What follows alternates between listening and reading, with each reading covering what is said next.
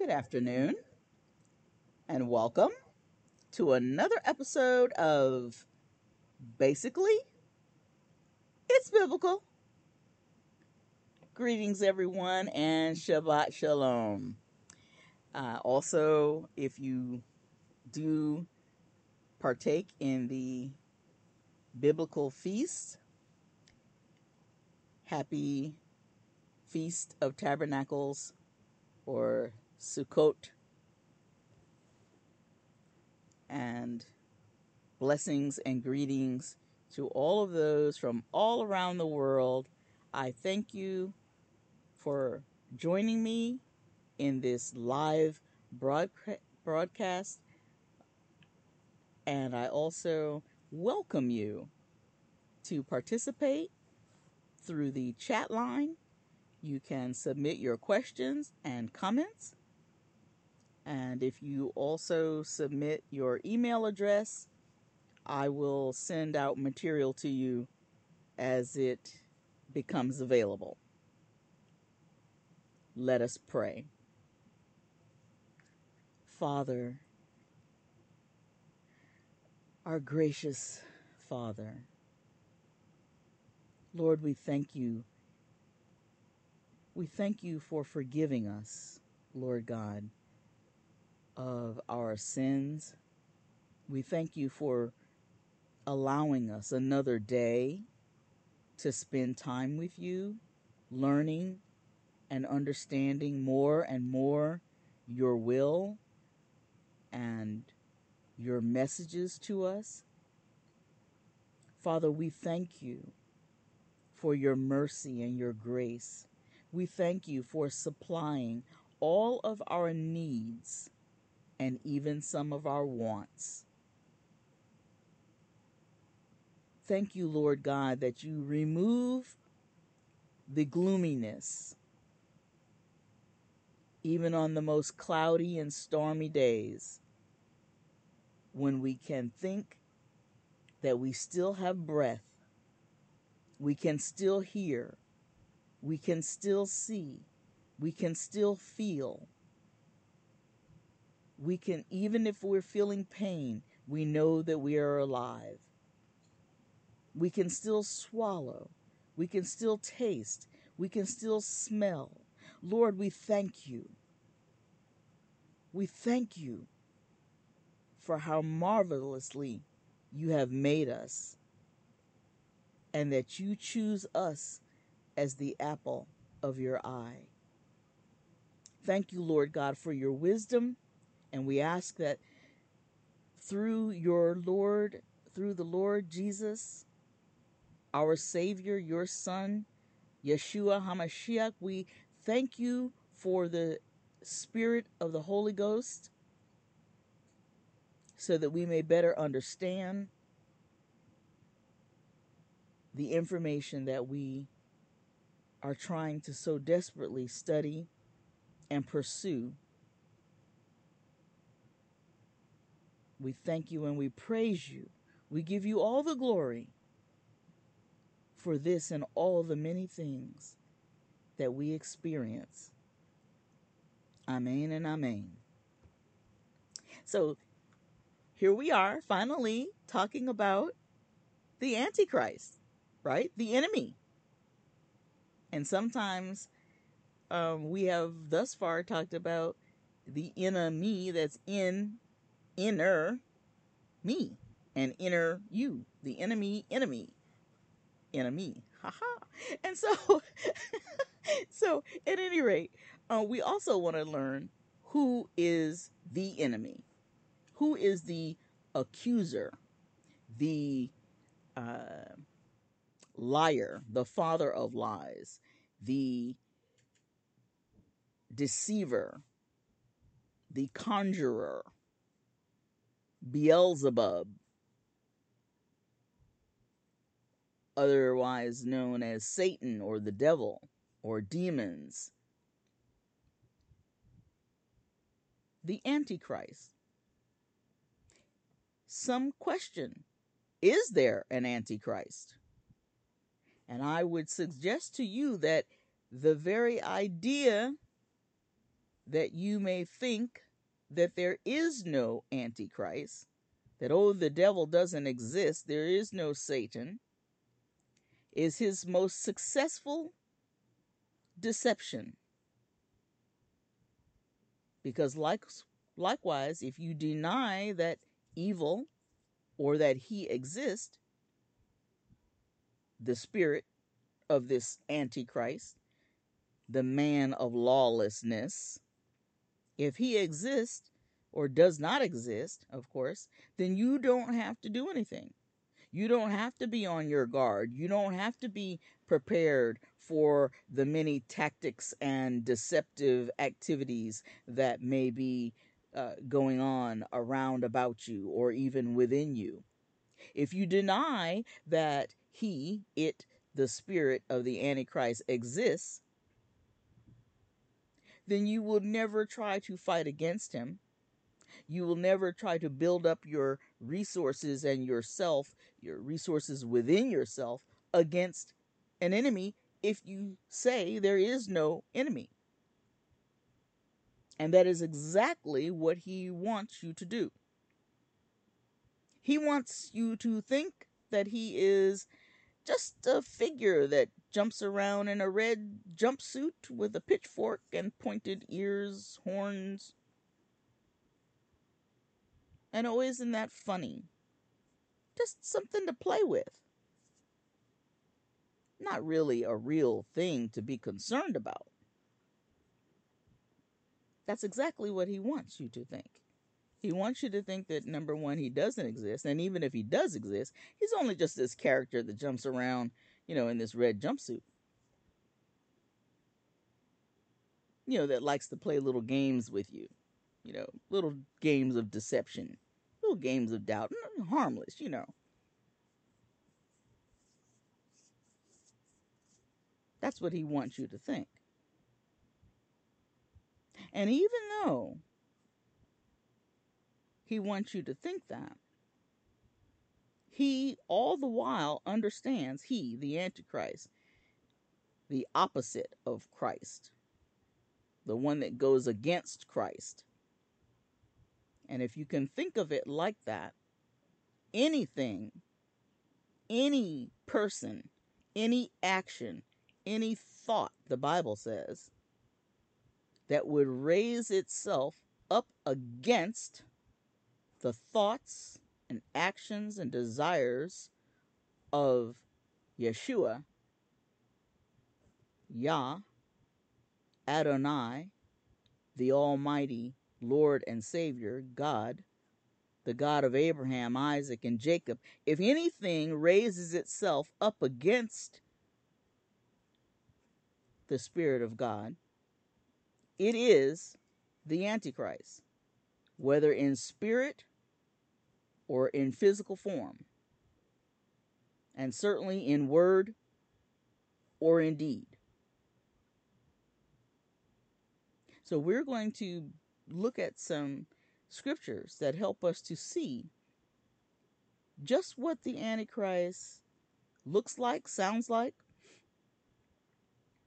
so that we can understand who and what it is when we see it. Because just as in any war, you must first identify the enemy in order to be able to take him out. Or her, I guess. and also, as with any condition that we're to be successful in, you must first identify the condition, or the problem, or the error, or the discrepancy or as we have been talking about recently, the dissonance. We must be able to identify it before we can solve it, before we can address it. It is most successful if we can identify it, if we can pinpoint the area where the error, the deceit, and the doubt crept in, then we can close off that door and not allow the Antichrist the spirit that goes against God and against us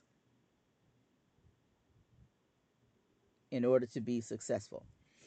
So let's first look at First John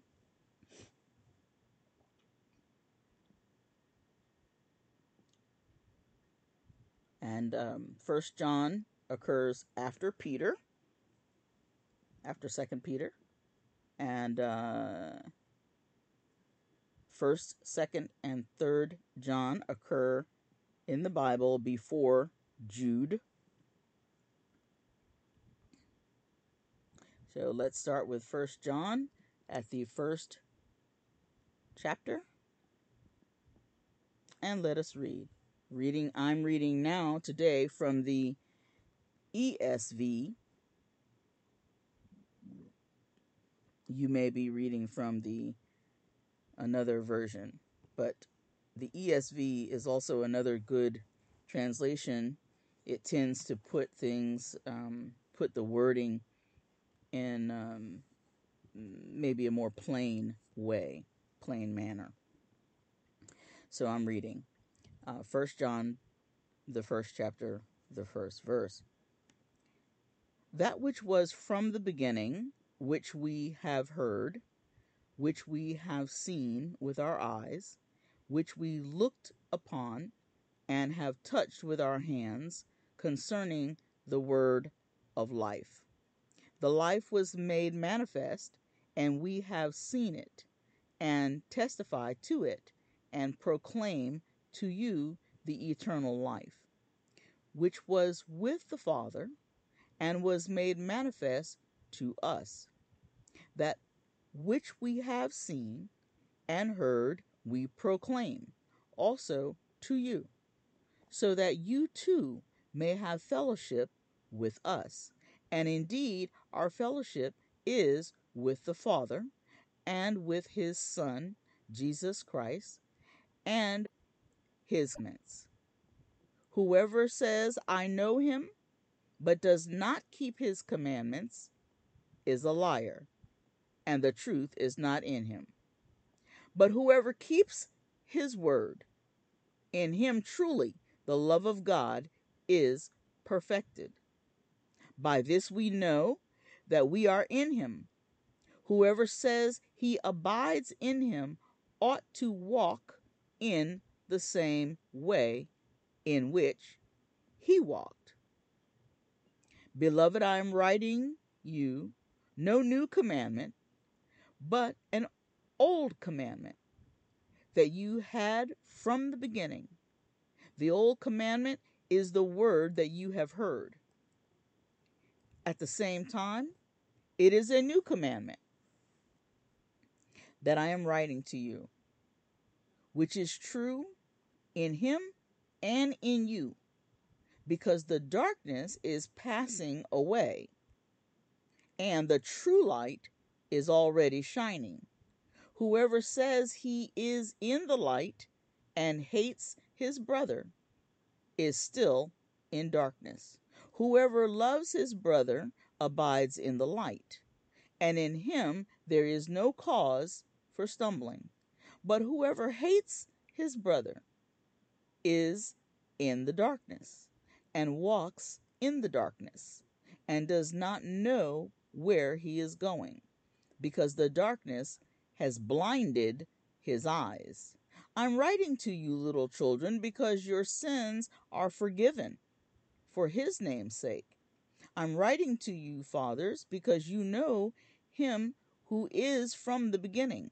I'm writing to you, young men, because you have overcome the evil one. I write to you, children, because you know the Father. I write to you, fathers, because you know him who is from the beginning. I write to you, young men, because you are strong, and the word of God abides in you, and you have overcome the evil one. Do not love the world or the things in the world. If anyone loves the world, the love of the Father is not in him. For all that is in the world, the desires of the flesh and the desires of the eyes and the pride of life, is not from the Father, but is from the world. and the world is passing away along with its desires. But whoever does the will of God abides forever. Children, it is the last hour. And as you have heard, the Antichrist is coming. So now many Antichrists have come. Therefore, we know that it is the last hour. They went out from us, but they were not of us. For if they had been of us, they would have continued with us. But they went out, that it might become plain that they all are not of us. But you have been anointed by the Holy One, and you all have knowledge. I write to you not because you do not know the truth, but because you know it, and because no lie is of the truth. Who is the liar? But he who denies that Jesus is the Christ. This is the Antichrist. He who denies the Father and the Son. No one who denies the Son has the Father. Whoever confesses the Son has the Father also. Let what you heard from the beginning abide in you. If what you heard from the beginning abides in you, then you too will abide in the Son and in the Father. And this is the promise that he made to us eternal life. I write these things to you about those who are trying to deceive you. But the anointing that you received from him abides in you, and you have no need that anyone should teach you. But as his anointing teaches you about everything, and is true, and is no lie, just as it has taught you, abide in him. And now, little children, abide in him, so that when he appears, we may have confidence and not shrink from him in shame at his coming. If you know that he is righteous, you may be sure that everyone who practice practices righteousness has been born of him.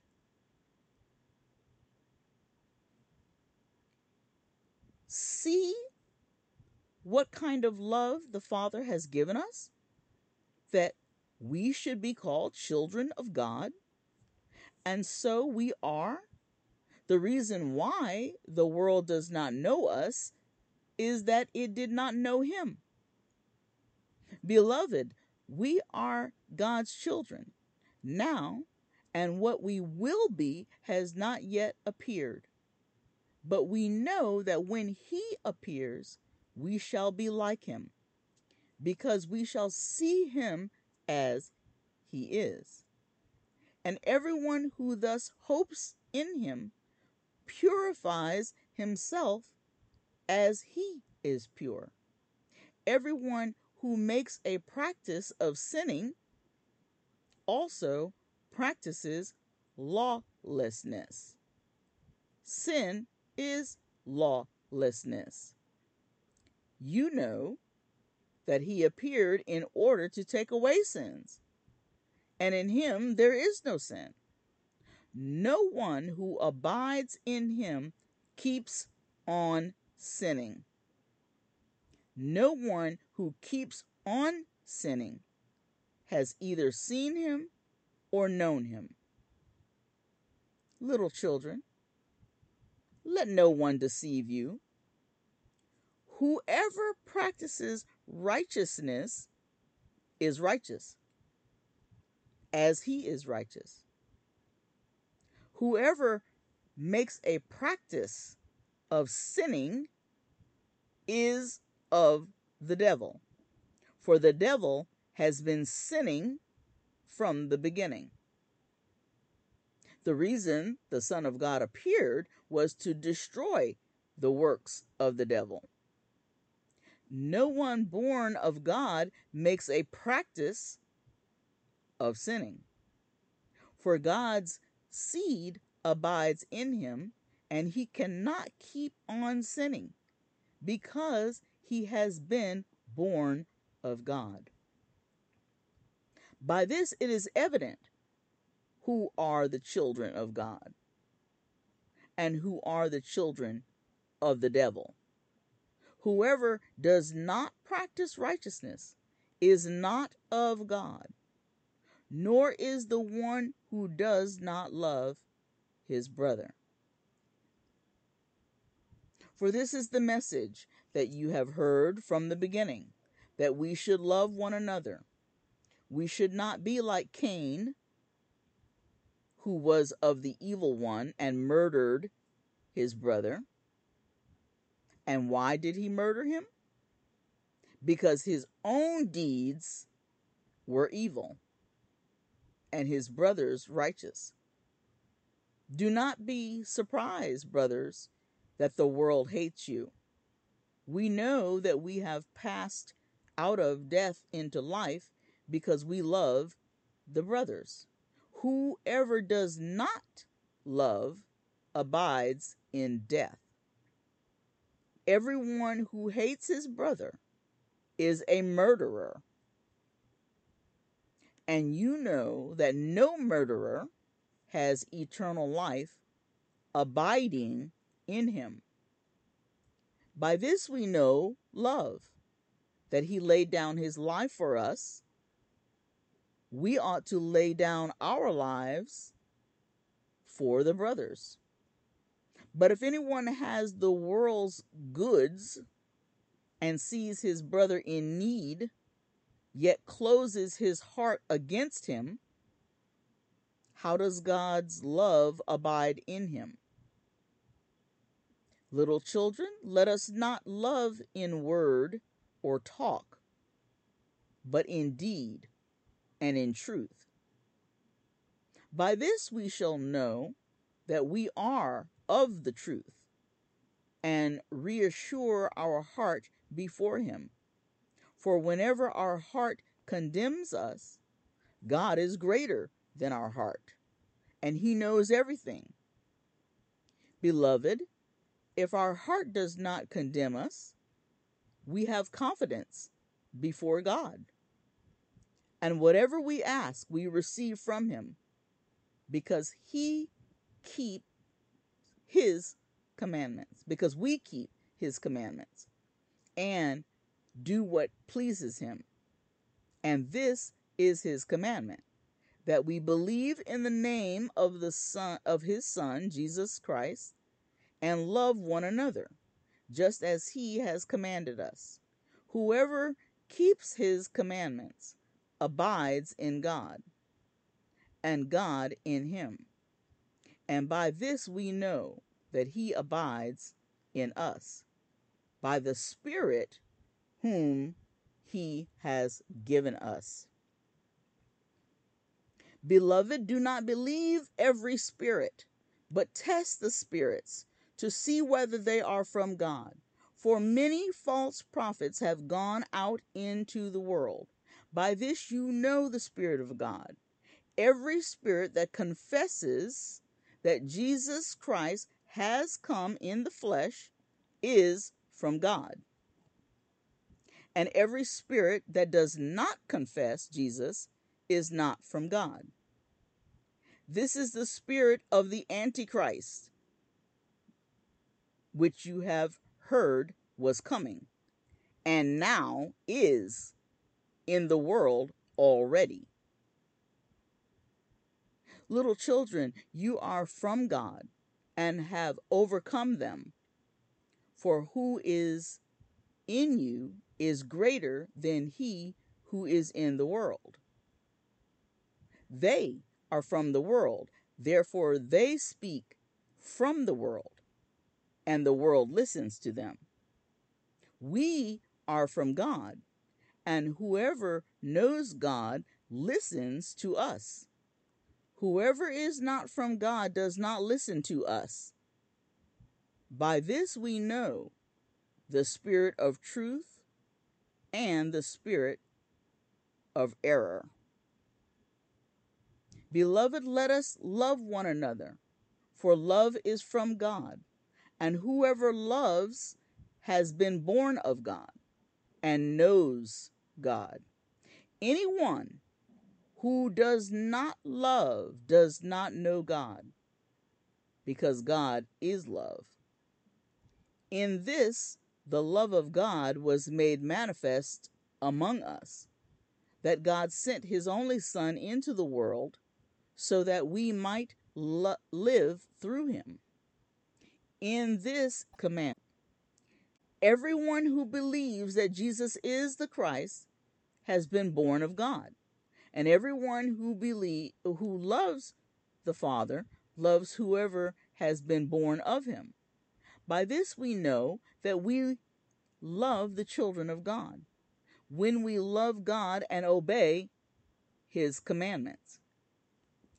For this is the love of God, that we keep his commandments, and his commandments are not burdensome.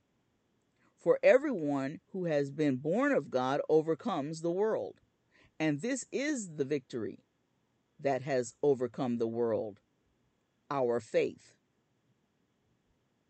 Who is it that overcomes the world except the one who believes that Jesus is the Son of God? This is he who came by the water and blood, Jesus Christ, not by the water only, but by the water and the blood. And the Spirit is the one who testifies, because the Spirit is the truth. For there are three that testify the Spirit, and the water, and the blood. And these three agree. If we receive the testimony of men, the testimony of God is greater. For this is the testimony of God, that he has borne concerning his Son. Whoever believes in the Son of God has the testimony in himself. Whoever does not believe God has made him a liar, because he has not believed in the testimony that God has borne concerning his Son. And this is the testimony that God gave us eternal life. And this life is in his Son. Whoever has the Son has life. Whoever does not have the Son of God does not have life. I write these things to you. Believe in the name of the Son of God, that you may know that you have eternal life. And this is the confidence that we have toward him, that if we ask anything according to his will, he hears us. And if we know that he hears us in whatever we ask, we know that we have the requests that we have asked of him. If anyone sees his brother committing a sin not leading to death, he shall ask, and God will give him life.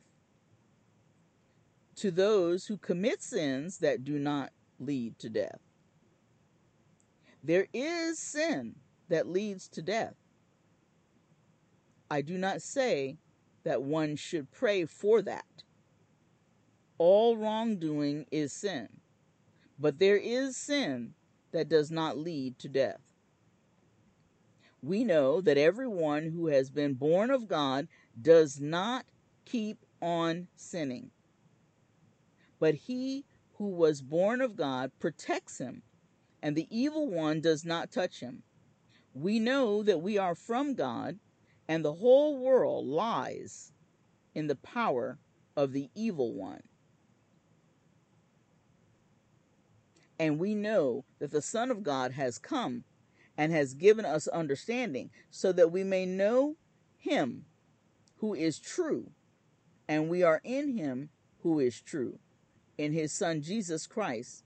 He is the true God and eternal life.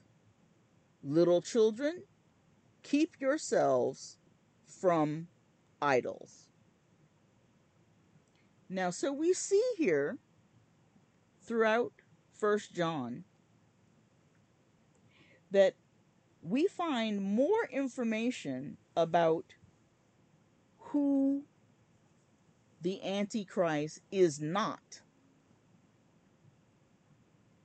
than who he is. Notice that the writer tells us repeatedly throughout those five chapters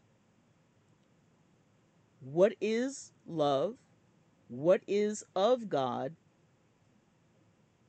If you are in God and God abides in you, what kind of spirit will you have? You would not be in God and also be practicing sin. So, the first thing that we learn is that this sin that goes against God, remember, anything that goes against God is anti Christ, right? It's anti against anything in thought, word, deed, spirit, or physical. So we don't have to look around for a red jumpsuit and horns and a pitchfork. If there is a spirit, a person, a deed, an action, a thought that goes against Christ and is not in love, because you can't be both. You can't also love, you can't love God. Scripture is very clear. It said repeatedly, you can't love God and also hate your brother. In this case, your brother is all folks neighbors, immediate next door neighbors, upstairs neighbors, downstairs neighbors, people at work. Not just talking about the people who are in the body of Christ, the elect, the children of God, but all. So if there's anyone out there that hates their neighbor, brother, sister, hates insofar as you're doing evil towards them, in any way, shape, form, through deceit, through malice, stealing, robbing, murdering, torturing, anything that is not love. You are not in Christ, and Christ is not in you. And if you're practicing those sins, even the sins that don't lead to death, the writer is telling us, you are displaying hate toward your brother. And therefore, that is anti Christ, it is anti God. It is a spirit from the devil. He said specifically, those behaviors, that practice of sin, is from the devil. So, one of the first criteria for someone to be someone or some action or some place or some spirit to be the Antichrist is when they are anti Christ, when they are going against Christ.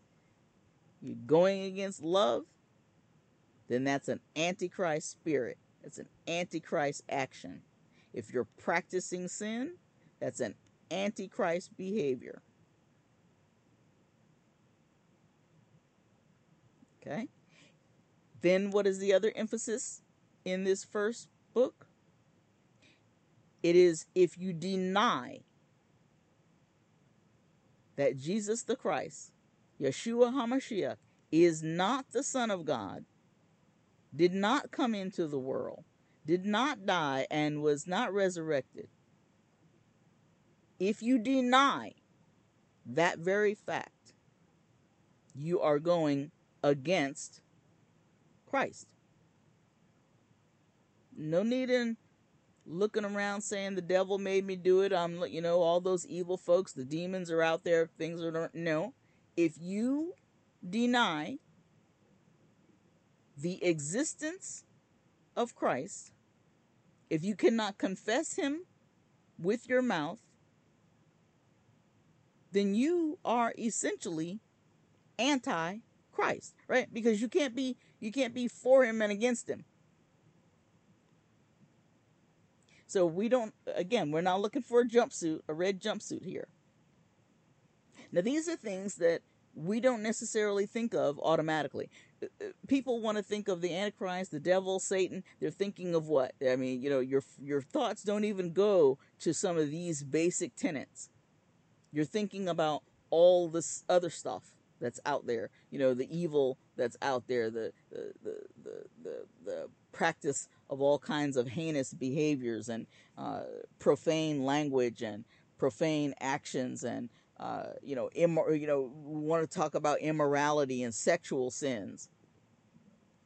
You know, those things we can clearly point to. You know, adultery, murder, lying, right? But here, the scriptures are telling us clearly that let's start first with some basics.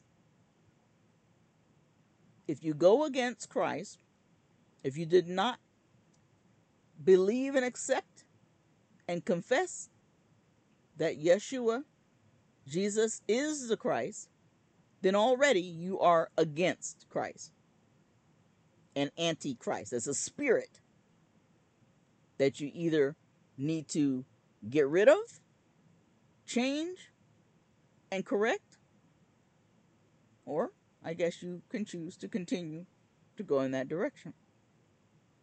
If you do not show love, as the scripture says, not just in talk, but in actions. If you see a brother in need and you do not provide that need insofar as it is in your means to do, then you are not showing love. And therefore, love does not abide in you. Remembering, we're looking at this first because it's important for us to be reminded that the Lord said that judgment will start in the house of God first. Oh, it's easy to point to your neighbor and say, oh, they're such a liar. It's easy to point to the other person and say, oh, look at that, how they committed that murder, that thief. But we first have to look at ourselves and our behavior first because God is going to talk to us first, one on one with us, not the person down the street, not the person in the next country. Do you have love? God is love. If you say that you are of God and you do not love, then you're either saying that God is a liar or you're the liar.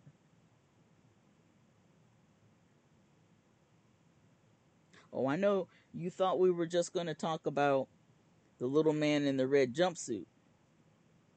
But we have to talk about all of the aspects of the Antichrist the Antichrist spirit and also the person of the Antichrist. Who is the man of lawlessness? Have you ever uh, thought about what does it really mean to be lawless? lawless,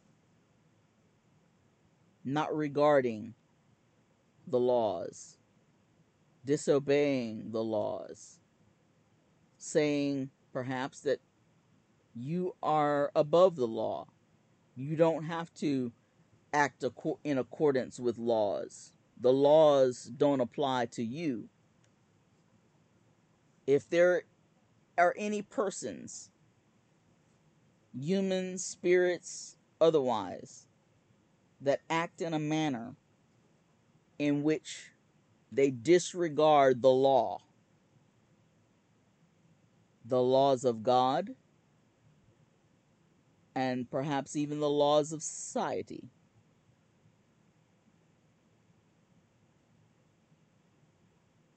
If there is someone that is not displaying love, care, warmth, compassion, empathy, sympathy, protection, security, safety, warmth, truth, justice toward another human being. That person is not of God. That's a spirit that is against God. It's not very difficult. It's not rocket science. It's not chemistry. It's not biochemistry. It's not physics. It's not even algebra. It's not, this is just basic math. If you do not love, and anything that is not of love is not of God. Period. We don't even we really don't even need to go very much farther than that. If you want to judge the spirits, which was what we read, test the spirits. If it's cold outside, if it's raining outside, and and um, someone can walk by you or walk by someone else and not give them see that they're frigid, they're cold, and not give them a jacket, that's not a that's obviously not a display of love. If you see someone hungry, you see someone in pain and tor- turmoil and distress, and you can't come to their aid, you have no sympathy, no empathy, no protection, no consideration for that human being or even an animal. That's not love. Plain and simple, it's clear. We don't need to convene a Congress. We don't need to go to the um, uh, the gurus. We don't need to consult a dictionary. You don't need to take a vote. It's clear. It's not love. It's not of God. Love doesn't abide in that person or in that spirit and therefore they have a spirit of the Antichrist. They may not be the person of the Antichrist, but they have a spirit of the Antichrist. The scripture clearly says that you cannot love God and be of God and be in Christ and Christ in Him if you practice sinning. Practice sinning.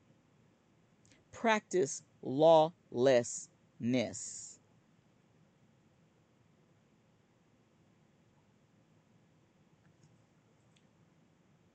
Let's go on to Second John. Second John chapter 1 starting with verse 1. The elder to the elect lady and her children whom I love in truth and not only I but also who know the truth, because of the truth that abides in us and will be with us forever.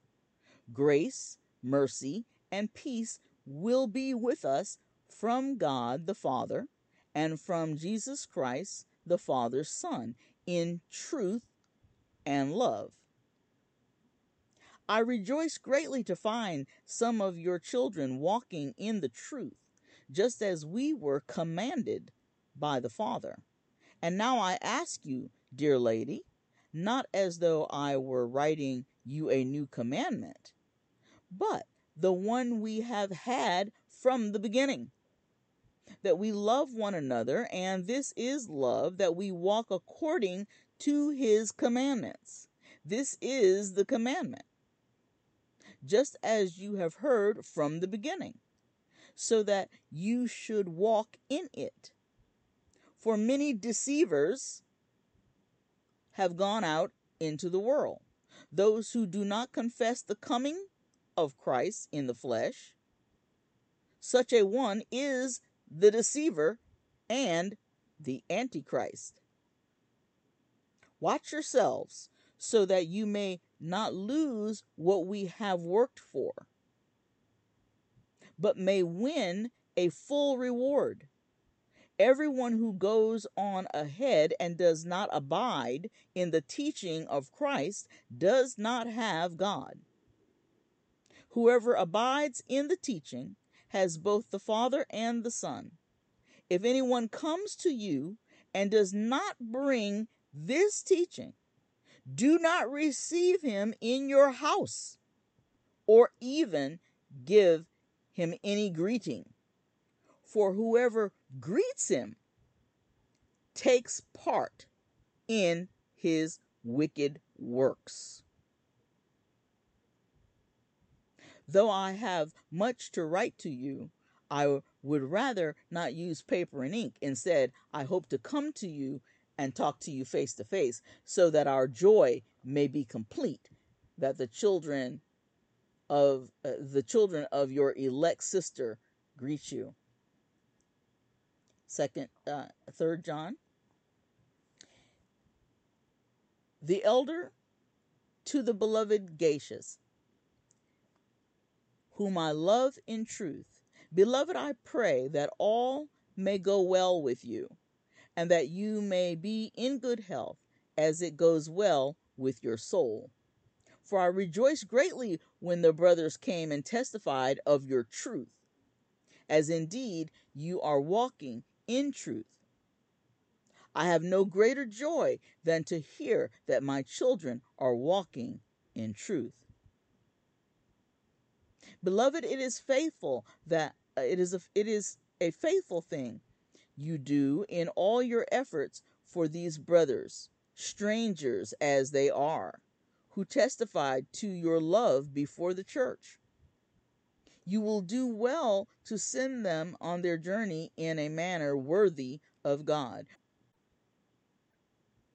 Hating your brother was equated to murder in First John.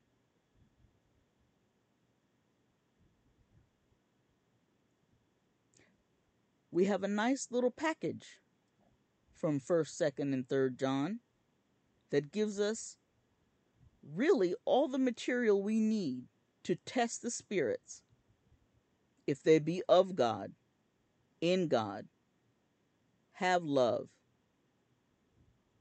If they can't display love, if they can't confess the Lord, if they practice sin, if they practice lawlessness, then that's the spirit of the Antichrist. It goes, it's anti Christ, it goes against Christ. If you do not obey the commandments, and interestingly enough, in both First John and Second John, it made the distinction the commandments of Christ, and then it said the commandments of God.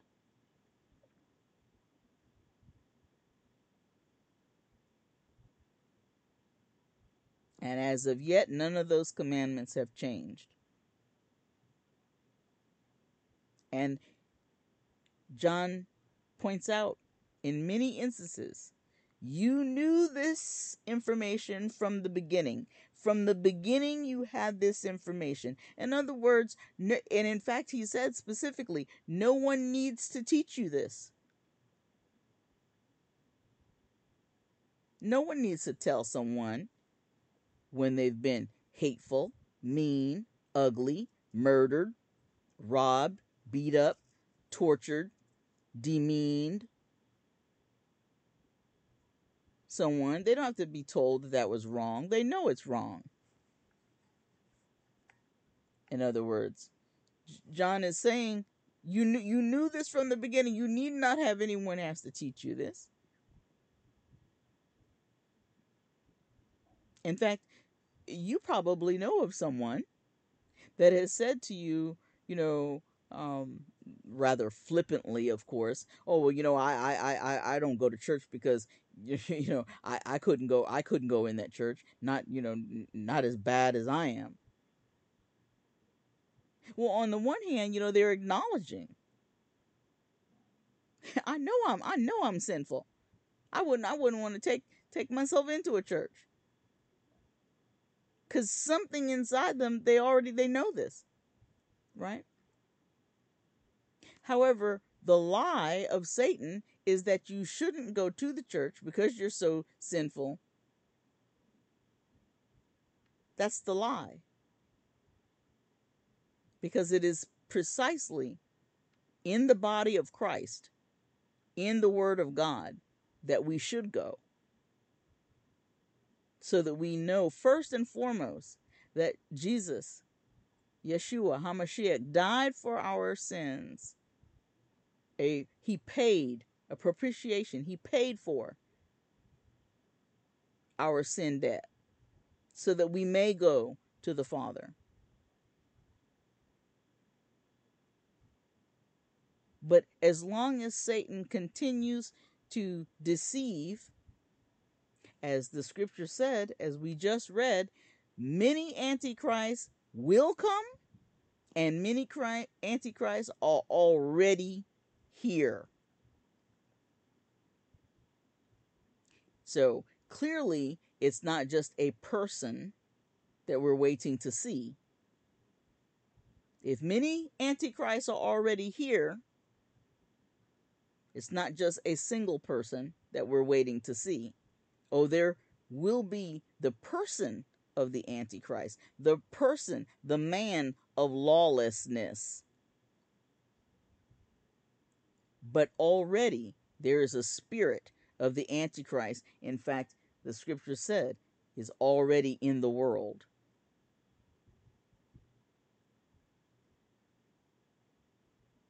So we have begun now to identify what are some of the behaviors and characteristics of the Antichrist. Those are some of just the beginnings. Now let's go on to read John 10 10 through 16.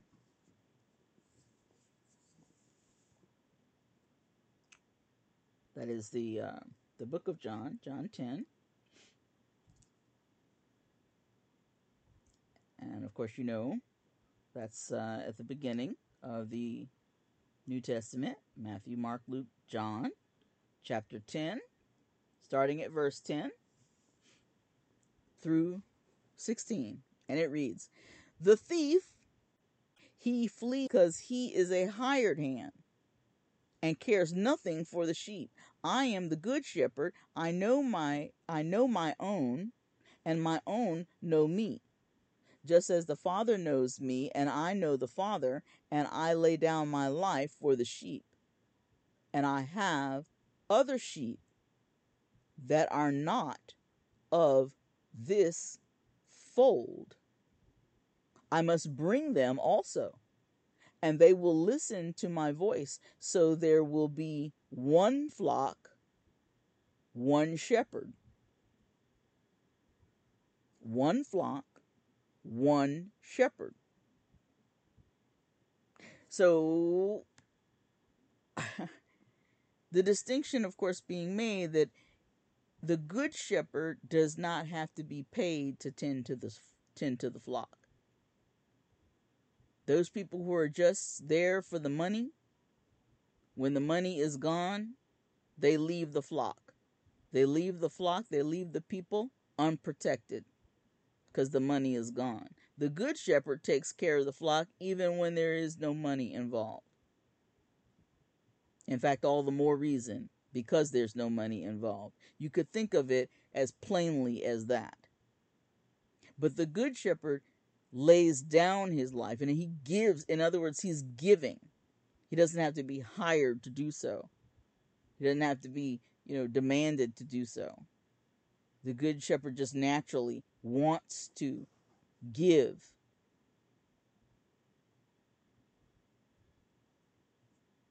And then, you know, in another way of thinking about the Antichrist, we are reminded that there are a lot of wolves in sheep's clothing. So we're not again looking for a red jumpsuit with uh, you know somebody with a pitchfork. But there are some people that present themselves all dressed up, all prettied up, nice fine shoes, clothing, good speech, all that stuff, all for deception. Because clearly, if the devil appeared to you, if Satan appeared to you as the p- person in a jumpsuit with a pitchfork, you'd already know what he was when you saw him. You would be able to readily identify, oh, that's Satan, that's the devil. So clearly, he's not going to present himself with a pitchfork and horns coming out of his head. It's going to present himself in a way that you're not expecting. That's why we're not concentrating on what the Antichrist looks like. We're concentrating on the spirit of the Antichrist and his behavior and his tactics, which primarily stem from deceit and doubt, from false doctrines words that are not of God. Remembering that in First John, Second John, and Third John that we just read, if the words, if what they're teaching is not of the Word of God, then it is of the spirit of the Antichrist. If they're telling you you do not have to obey the commandments, then it's not of God. You do not have to love your brother, your neighbor. That is not of God. We're clearly recognizing what are those characteristics that go against the Christ. And of course, if you're going against the Christ, then you're also going against his Father.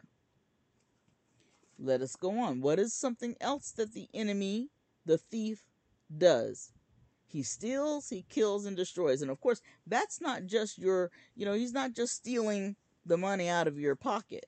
He's not just stealing, um, you know, your uh, that that brand new sofa that you just bought or that TV that you just put in the, you know, in the in the den. That's stealing. He's stealing because what came after that? Abundant life. He's stealing your life. He is stealing your life. Remember, choose ye this day death or life.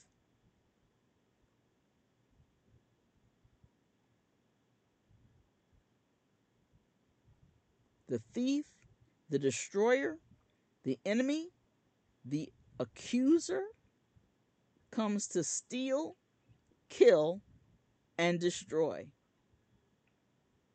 So he steals from you the essence of your life. He makes sure to kill you. And if that's not enough, he's going to also destroy you. How many of you know that if you don't fully eradicate the enemy, they come back?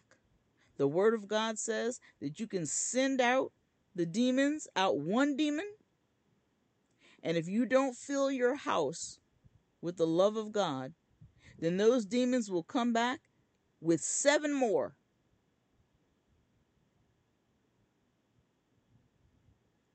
You have to completely eradicate the enemy. The enemy is not playing, the enemy is not dancing around. He's going to steal, kill, and destroy.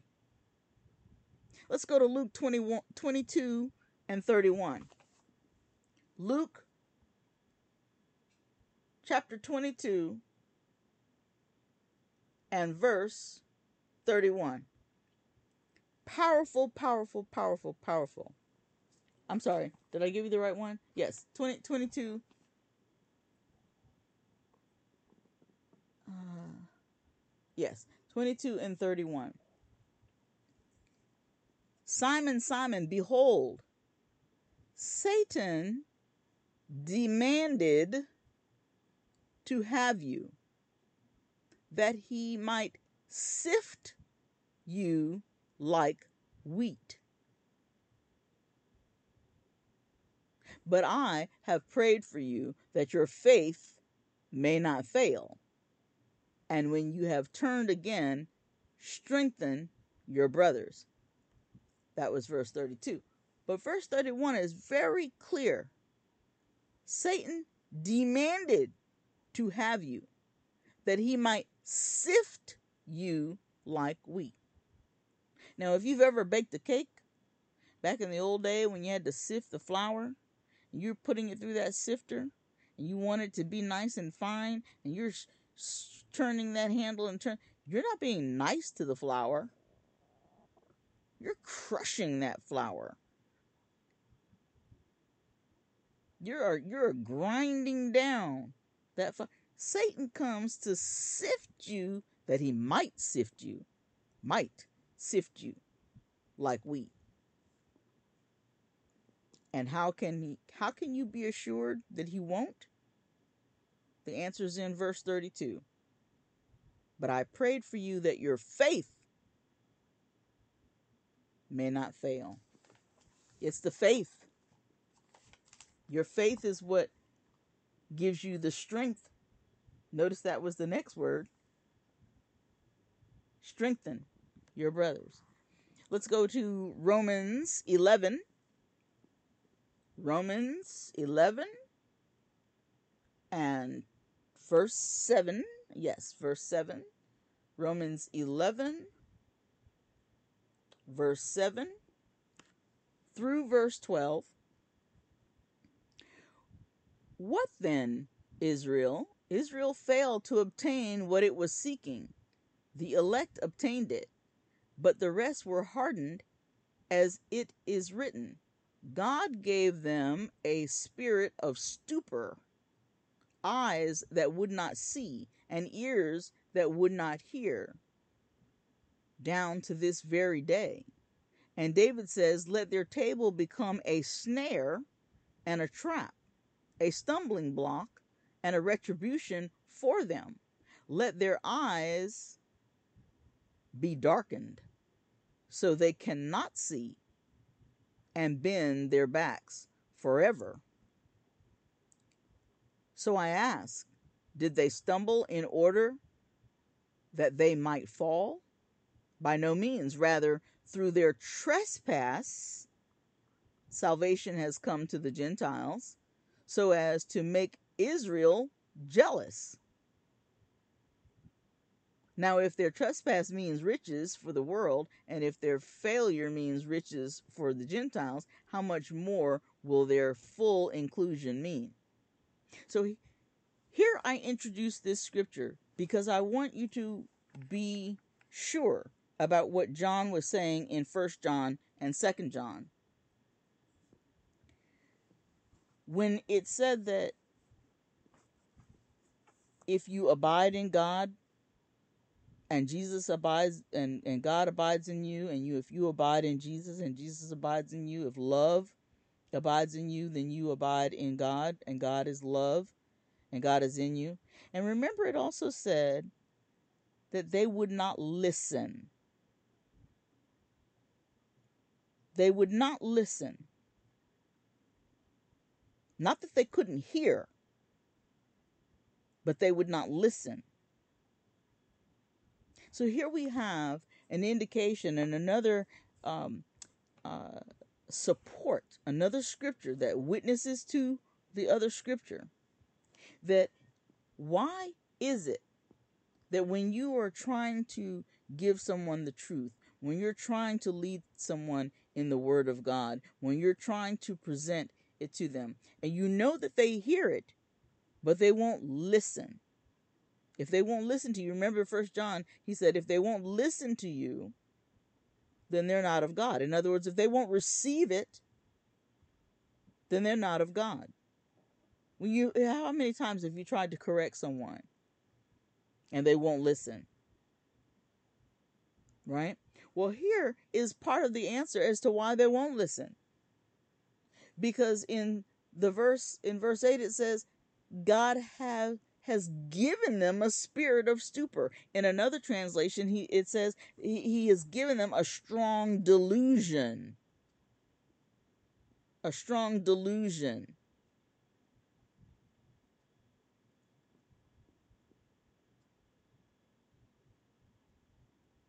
And also, we read that if people see sin and they see evil and they support it, then you're you're just as guilty as doing the evil yourself. In fact, First John and Second John said, "Don't even let them in your house. Don't give them aid." Because these are the people that won't listen. And why aren't they listening? Because at this point, God has God has released them to their unrighteousness. You say you want to be evil, you say you don't want to obey. Okay, go on. Do as much bad and as much sin as you want to do. He gives them a strong delusion so that they can't even hear.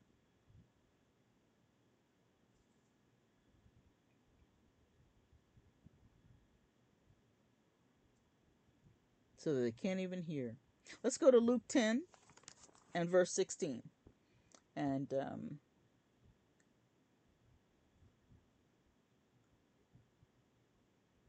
Luke chapter 10 and verse 16. The one who hears you hears me, and the one who rejects you rejects me and the one who rejects me rejects him who sent me.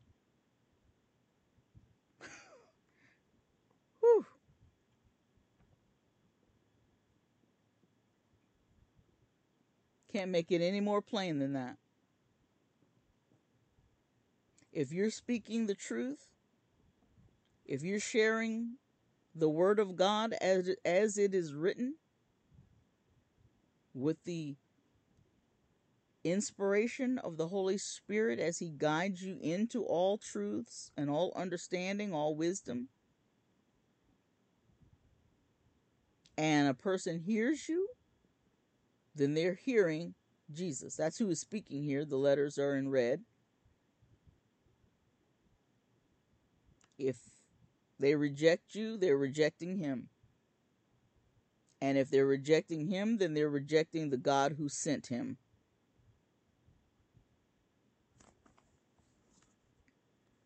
back to that spirit of the Antichrist.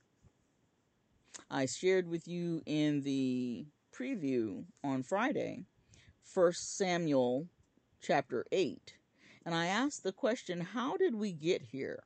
Why why are we here? Why is there judgment?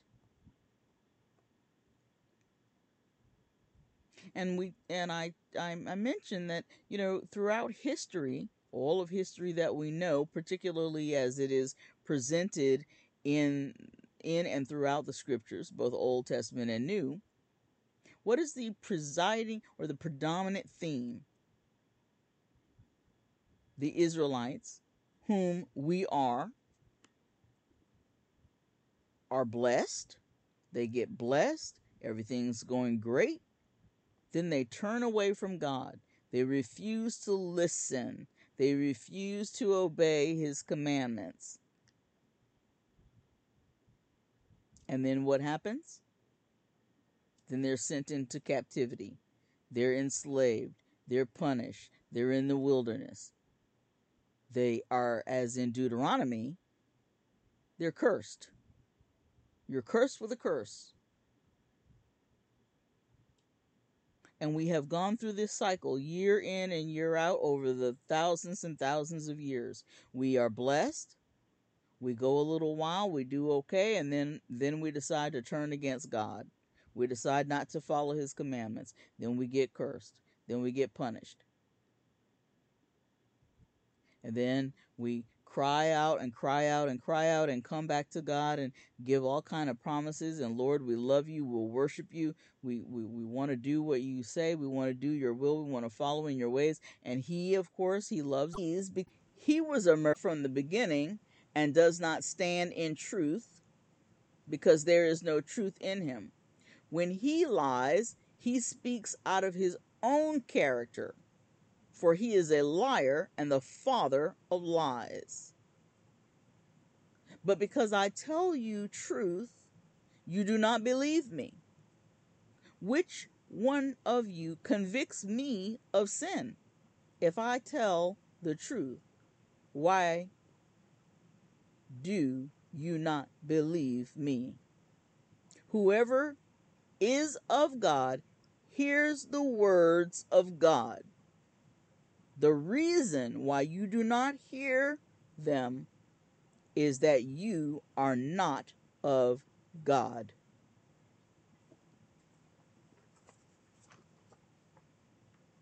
Why do people refuse to listen? Why do people refuse to hear? Even when you're telling someone in love what the Word of God says if you're talking to a sinner who is practicing sin. Because, see, it's okay. I mean, no, I don't mean it's okay. It's one thing to, you know, to, to, to lie once, right? To tell, to tell a lie once. But if you are constantly, every day, all everything that comes out of your mouth is a lie, then you're practicing lying. Right? Maybe you and your family are hungry and you and you go to the store and you steal a loaf of bread and some some peanut butter right? And you do that once. Okay it's still it's still wrong. It's still a sin but you did it once. And you're not and you're not practicing the sin. And then if someone corrects you then you okay you stop you, okay, I, I did wrong. I don't want to. I won't do it again. You ask for forgiveness. You forget. You know. You apologize. You apologize to the clerk at the store. Maybe you even go and you repay because the the Lord says to repay. Replace what you've what you've stolen, right? So you do that, and then you go on and you don't practice it anymore. But it's because you you heard the correction, you received the correction, and you acted on the correction. So you're not practicing the sin. You know, just as people who um, Im, uh, sexual immorality, any sexual immorality, homosexuality, uh, lesbianism, uh, uh sodomy, all, all of those things, uh, fornication, adultery. It's one. It's it's it's one situation to to do it once okay, and I guess if you like it, you did it a second time. But do you practice it? Is it a practice? Is it a lifestyle? You have a lifestyle of sin? You have a lifestyle of lawlessness. It is just what you do. You just do lies. You, it, you uh, you're a thief. You, that's what you do. You practice it. You live it every moment of your day you're trying to think how can i steal some more and steal better? How can i con somebody? How can i deceive someone? Practicing right? That's the difference. Well that's also related to hearing. Because many people have heard that they shouldn't do certain activities they hear it, and there's a difference between hearing and listening, right? Okay, so let's go to John 18. John chapter 18, just a few chapters over, and verse 36.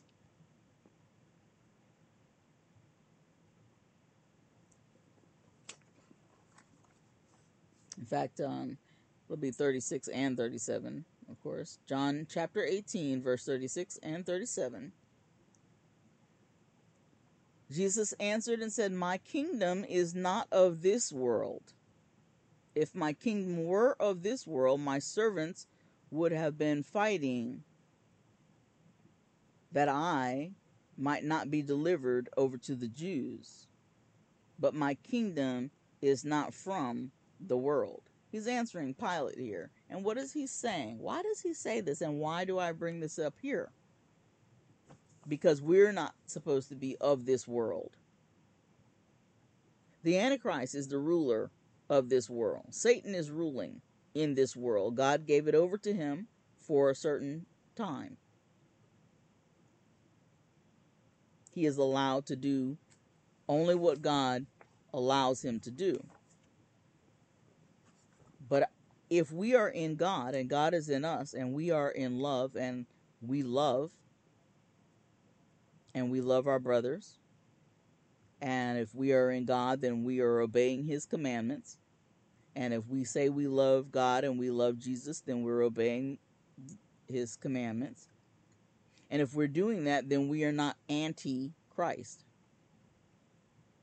And here Jesus is saying if he in other words, if he was murderer, then we're denying God because God is truth. When we're denying love, we're denying God because God is love. When we're denying peace, we're denying God because God is peace. When we deny justice, we are denying God because God is justice.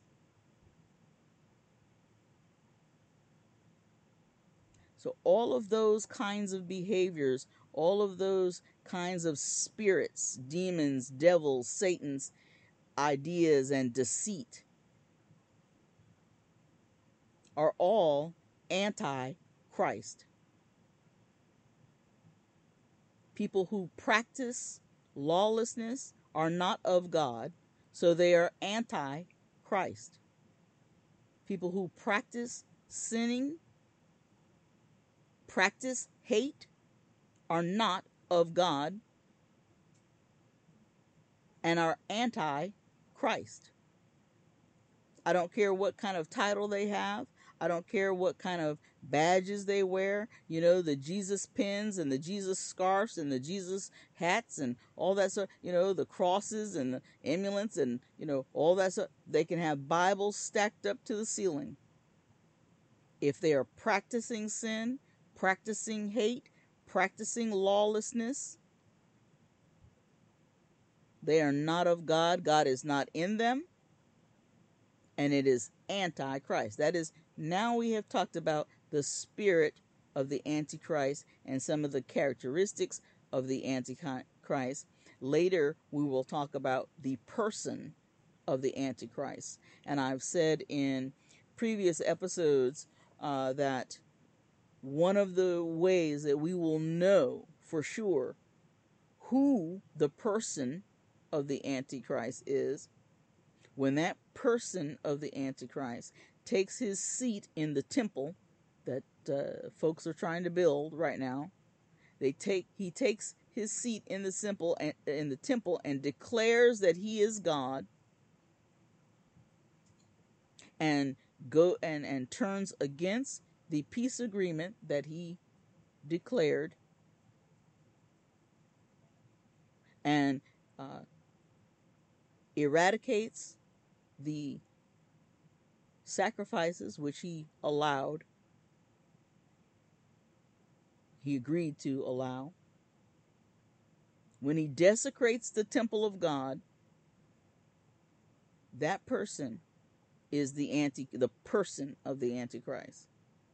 But I ask you to look at the fact that we are a temple of God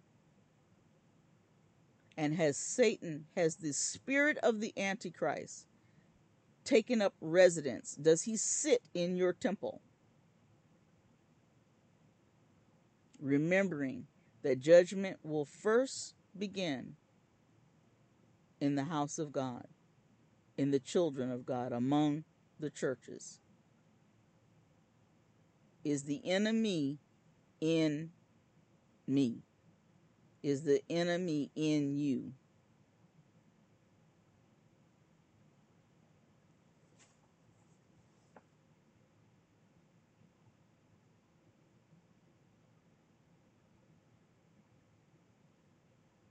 And finally, I'll leave you with a reading from Psalms. And it is from Psalms, or Psalm, I'm sorry, Psalm, I should say, chapter 10, verses 3 through 11. Psalm chapter 10, verses 3 to 11. For the wicked boasts of the desires of his soul, and the one greedy for gain curses and renounces the Lord. In the pride of his face, the wicked does not seek him all his thoughts are there is no God. His ways prosper at all time times. Your judgments are on high out of his sight. As for all his foes, he puffs at them. He says in his heart, I shall not be moved throughout all generations. I shall not meet adversity. His mouth is filled with cursing and deceit and oppression. Under his tongue are mischief and iniquity. He sits in ambush in the villages. In hiding places, he murders the innocent. His eyes stealthily watch for the helpless. He lurks in ambush like a lion in his thicket. He lurks that he may seize the poor. He seizes the poor when he draws him into his net. The helpless are crushed, sink down, and fall by his might. He says in his heart, God has forgotten, and he has hidden his face and he will never see it.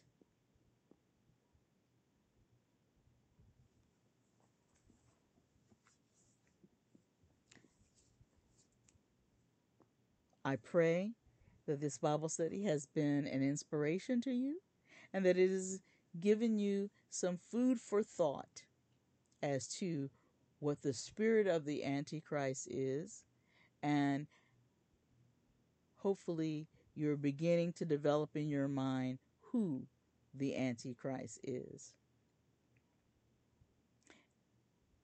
I pray that you have heard the word, that you will receive the word, and that the Holy Spirit will help you to have wisdom in the word. And so until next time, may the Lord bless you and keep you. May the Lord make his face to shine upon you and give you peace.